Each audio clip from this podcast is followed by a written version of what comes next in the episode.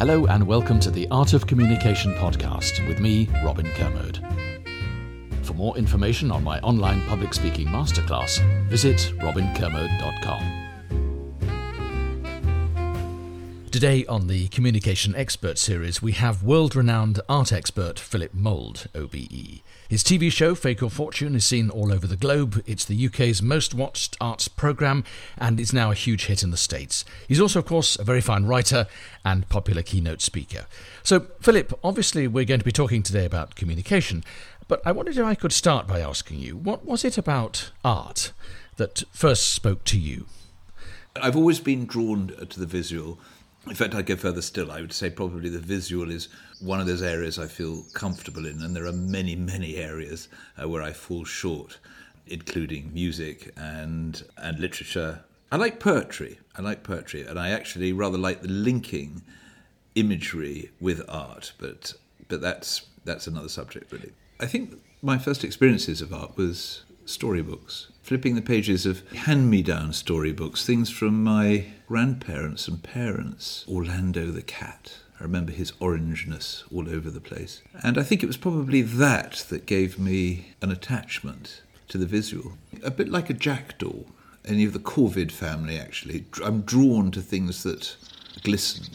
So when members of the public on the Antiques Roadshow, for example, bring in things that glisten to them, as it were, they're presumably quite nervous because they haven't been on TV before, and you've been doing it for many years. I wonder if part of your job as a communicator, a presenter, and an expert is to put them at their ease. The better the person you're speaking to, your friend slash contributor, the better you can do your program. Mm. And so you do it partly out of compassion, because sometimes people do get very nervous. And I remember being terribly nervous when I first did television. I mean, sort of rigidly so.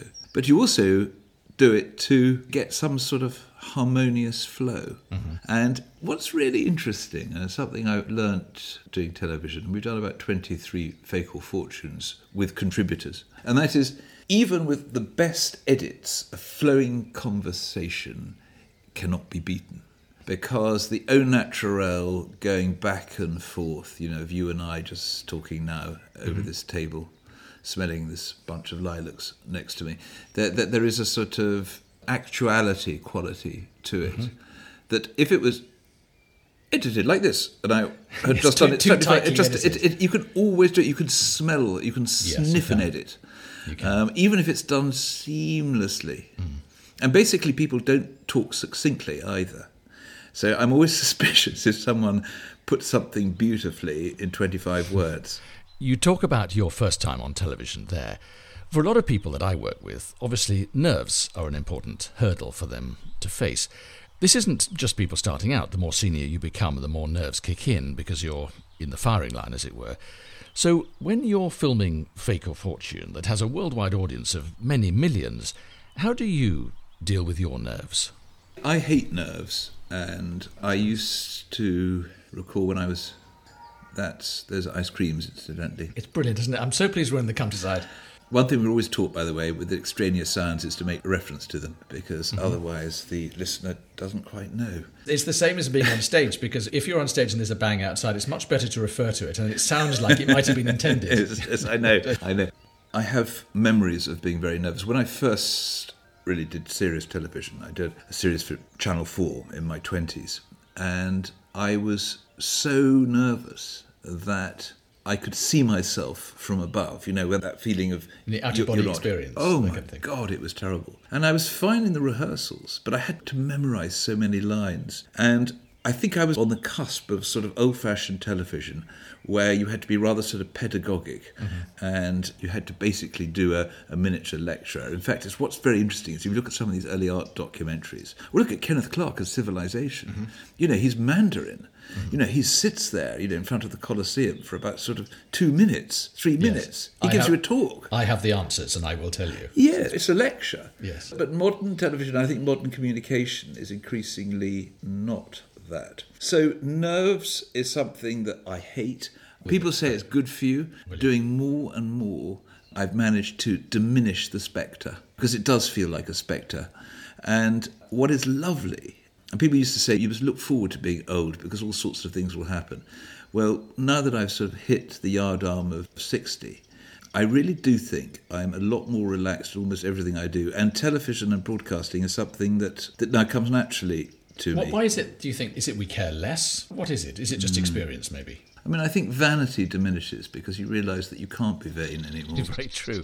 It's also experience, of course, like the 10,000 hours theory. When you've done something enough, you relax in the knowledge that you know what you're doing. So, Philip, when you're standing up there in front of an audience, do you think it's important to grab them right at the start? I always think that if you don't grab the listener or you don't get the viewer early on, you've basically had it. But I think, and this is my sort of ideology these days, the au naturel approach is you don't actually have to be that head turning immediately.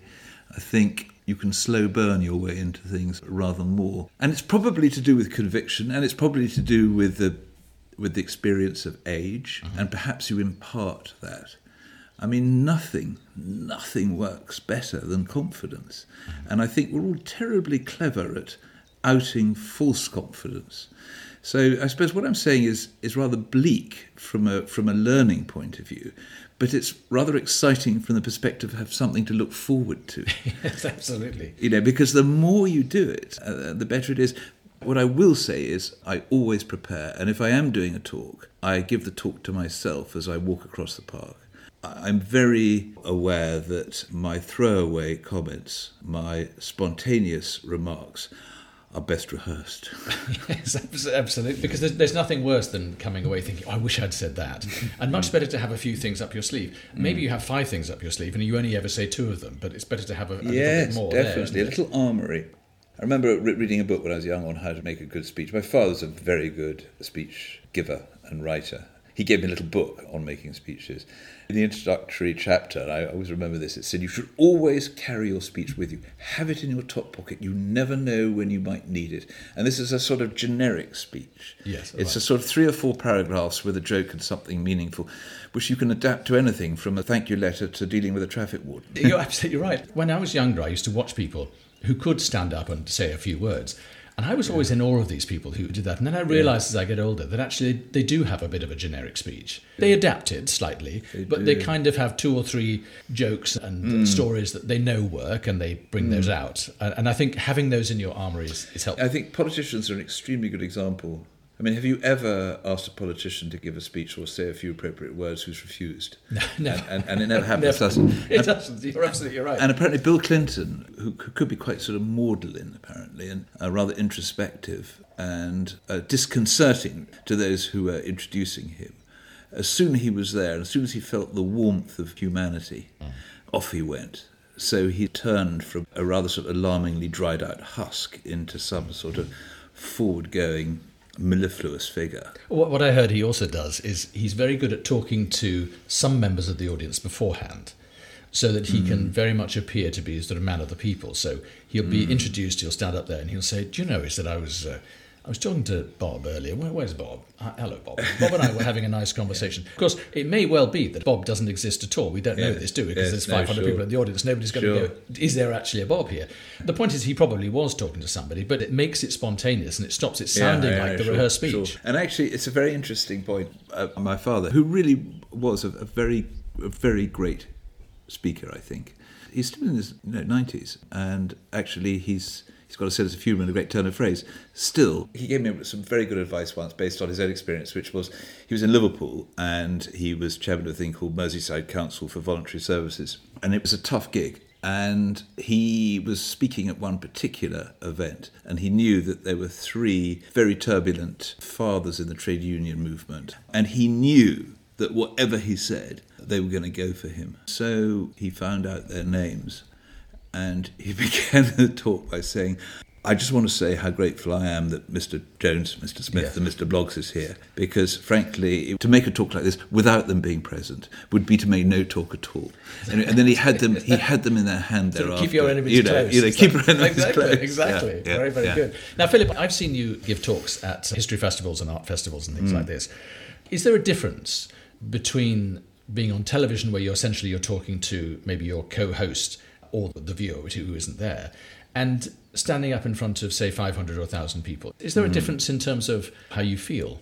Yes, So television is all about hitting a particular point, finding a way of coming in, coming out, talking to somebody else very often at the same time. You know, in Fake or Fortune, I'm maybe chatting to Fiona, Bruce, who I do it with, or one of the contributors. And you're keeping a number of balls in your head. You're, you're trying to stand on the spot or hit the spot. You know, there's quite a lot of contrivance. What is rather lovely about a talk is that those type of confines fall away and I go into what I think probably could be described as bedtime story mode. So you have more freedom essentially. Well, you, you go where you want to go. You do, and and what is lovely is holding people's attention through story. And as soon as I start by saying, well, there was a particular occasion when I encountered somebody who, and then at that point you could hear the slight hush. Yes. When you're giving a talk and you're standing on a platform like that, you've got maybe 500 people in front of you, can you sense whether you have them? In other words, whether they're with you, and can you sense mm. if you've lost them? Definitely, you can, and you can hear the silence when you've got them, mm. and you don't notice twitching. It's intoxicating that silence, isn't it? Yes, it is. It, when it, you know you've got that. Yes, yes, yes it yeah. is. And I tell you where I didn't get it, and it was a small disaster. Was doing the morning assembly at Eton College, doing a little talk on Van Dyck, and the boys all poured in, and then an empty auditorium was suddenly full of scratching, sniffing, disgruntled looking teenagers. Within about 20 seconds, you forget teenagers at school. Are a hard audience. Well, They're they are, but you remember, remember, the bell, the movement of the bell, the doors open, then there's this great clattering, thunderous arrival of, of a tide of people. And so I was suddenly confronted by all of that. And I began, you know, Van Dyck was born in 15 whatever mm. and died in such and such. And I realized I had not a hope of keeping them interested. So what I did was I suddenly realized that the way to get a, a room of 15 or 16 year olds was to talk about money. And I said, you know, if you found this picture in a junk shop, you might have picked it up for two or three hundred quid. However, this is by the great master Van Dyck, someone who could transform faces. There are people across the world who would love to own this and would probably pay you up to a million quid. And then I got that moment of silence. Mm. And it was not something in an art history lecture I would ever have dreamt of doing. So when you're on Fake or Fortune, somebody turns up with a painting and you go along mm. to see them, mm. and you know in your heart that this is not what they think it is. Mm. When do you tell them that? Hmm. do you put yourself in their shoes and say, well, let's go and have a look and investigate it? Whereas inside your head you go, it's not a Rubens, it's not yes. a Rembrandt. It's one of the greatest challenges, actually, is managing expectations. Certainly, you learn that doing the Antiques Roadshow, where you're doing seven or eight records a day. You have to keep a level of expectation going, otherwise, the viewer will lose interest. It's a bit like a, a murder mystery, isn't it? Did the yes, butler do it, it or not? Right yeah. the way through to the end. Yes, yes, it is. I never tell anybody that their object is worthless at the end because that is so cruel. But of course, it's not worthless. Well, nothing's worthless. No. The air we breathe is not worthless. Mm. I also try and find some aspect of the painting or something that one can be positive about. When I tell them it's worth very little, I might say it's one less responsibility in your life. And you find a way of giving rather yes, than so you taking. say, well, just enjoy it for what it is. yes, and exactly, love it and have it exactly, on the wall. Don't exactly. feel you have to have it in a bank vault. So, so true. Another area of your life I wanted to talk about is as an art dealer. So, as an art dealer, you're having to try to mm. infuse your potential customers about mm. a particular painting. There's a level of salesmanship around that, I suppose, but there's also a level of imparting passion and enthusiasm.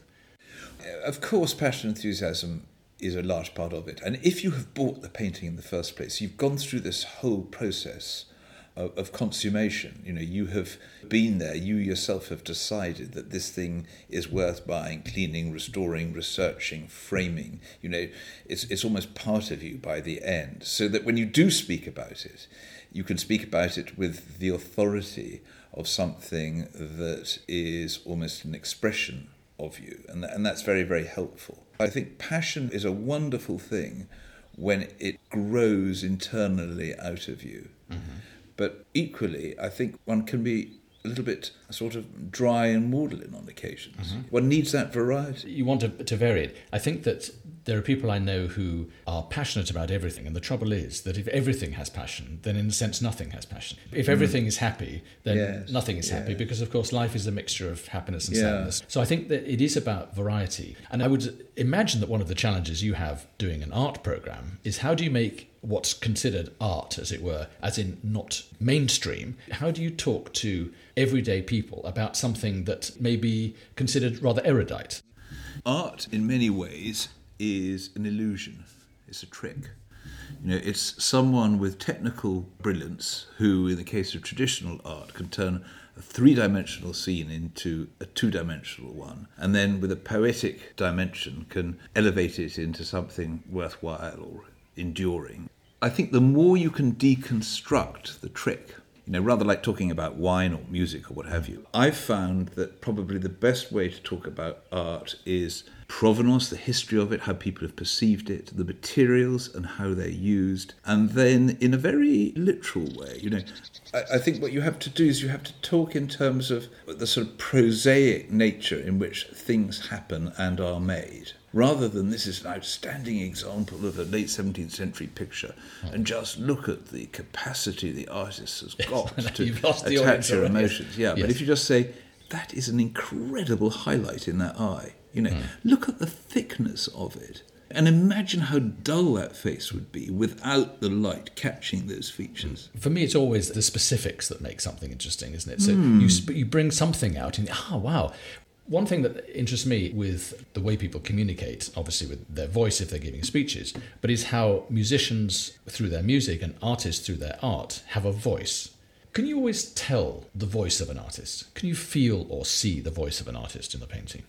It's rather like the, the handwriting of a friend on the envelope. You don't need to open the envelope to know it's from them. Take someone like Thomas Gainsborough, for example. I mean, one of the reasons that he was so great a crystallizer of 18th century romance and, and landscape and humanity was his chameleon skills at being able to respond to people. And just when you think you've absolutely cracked it, you've got the DNA of that artist, you'll come across something he did when he was and he started painting, believe it or not, at the age of sort of eight or nine, you know, from his teenage years.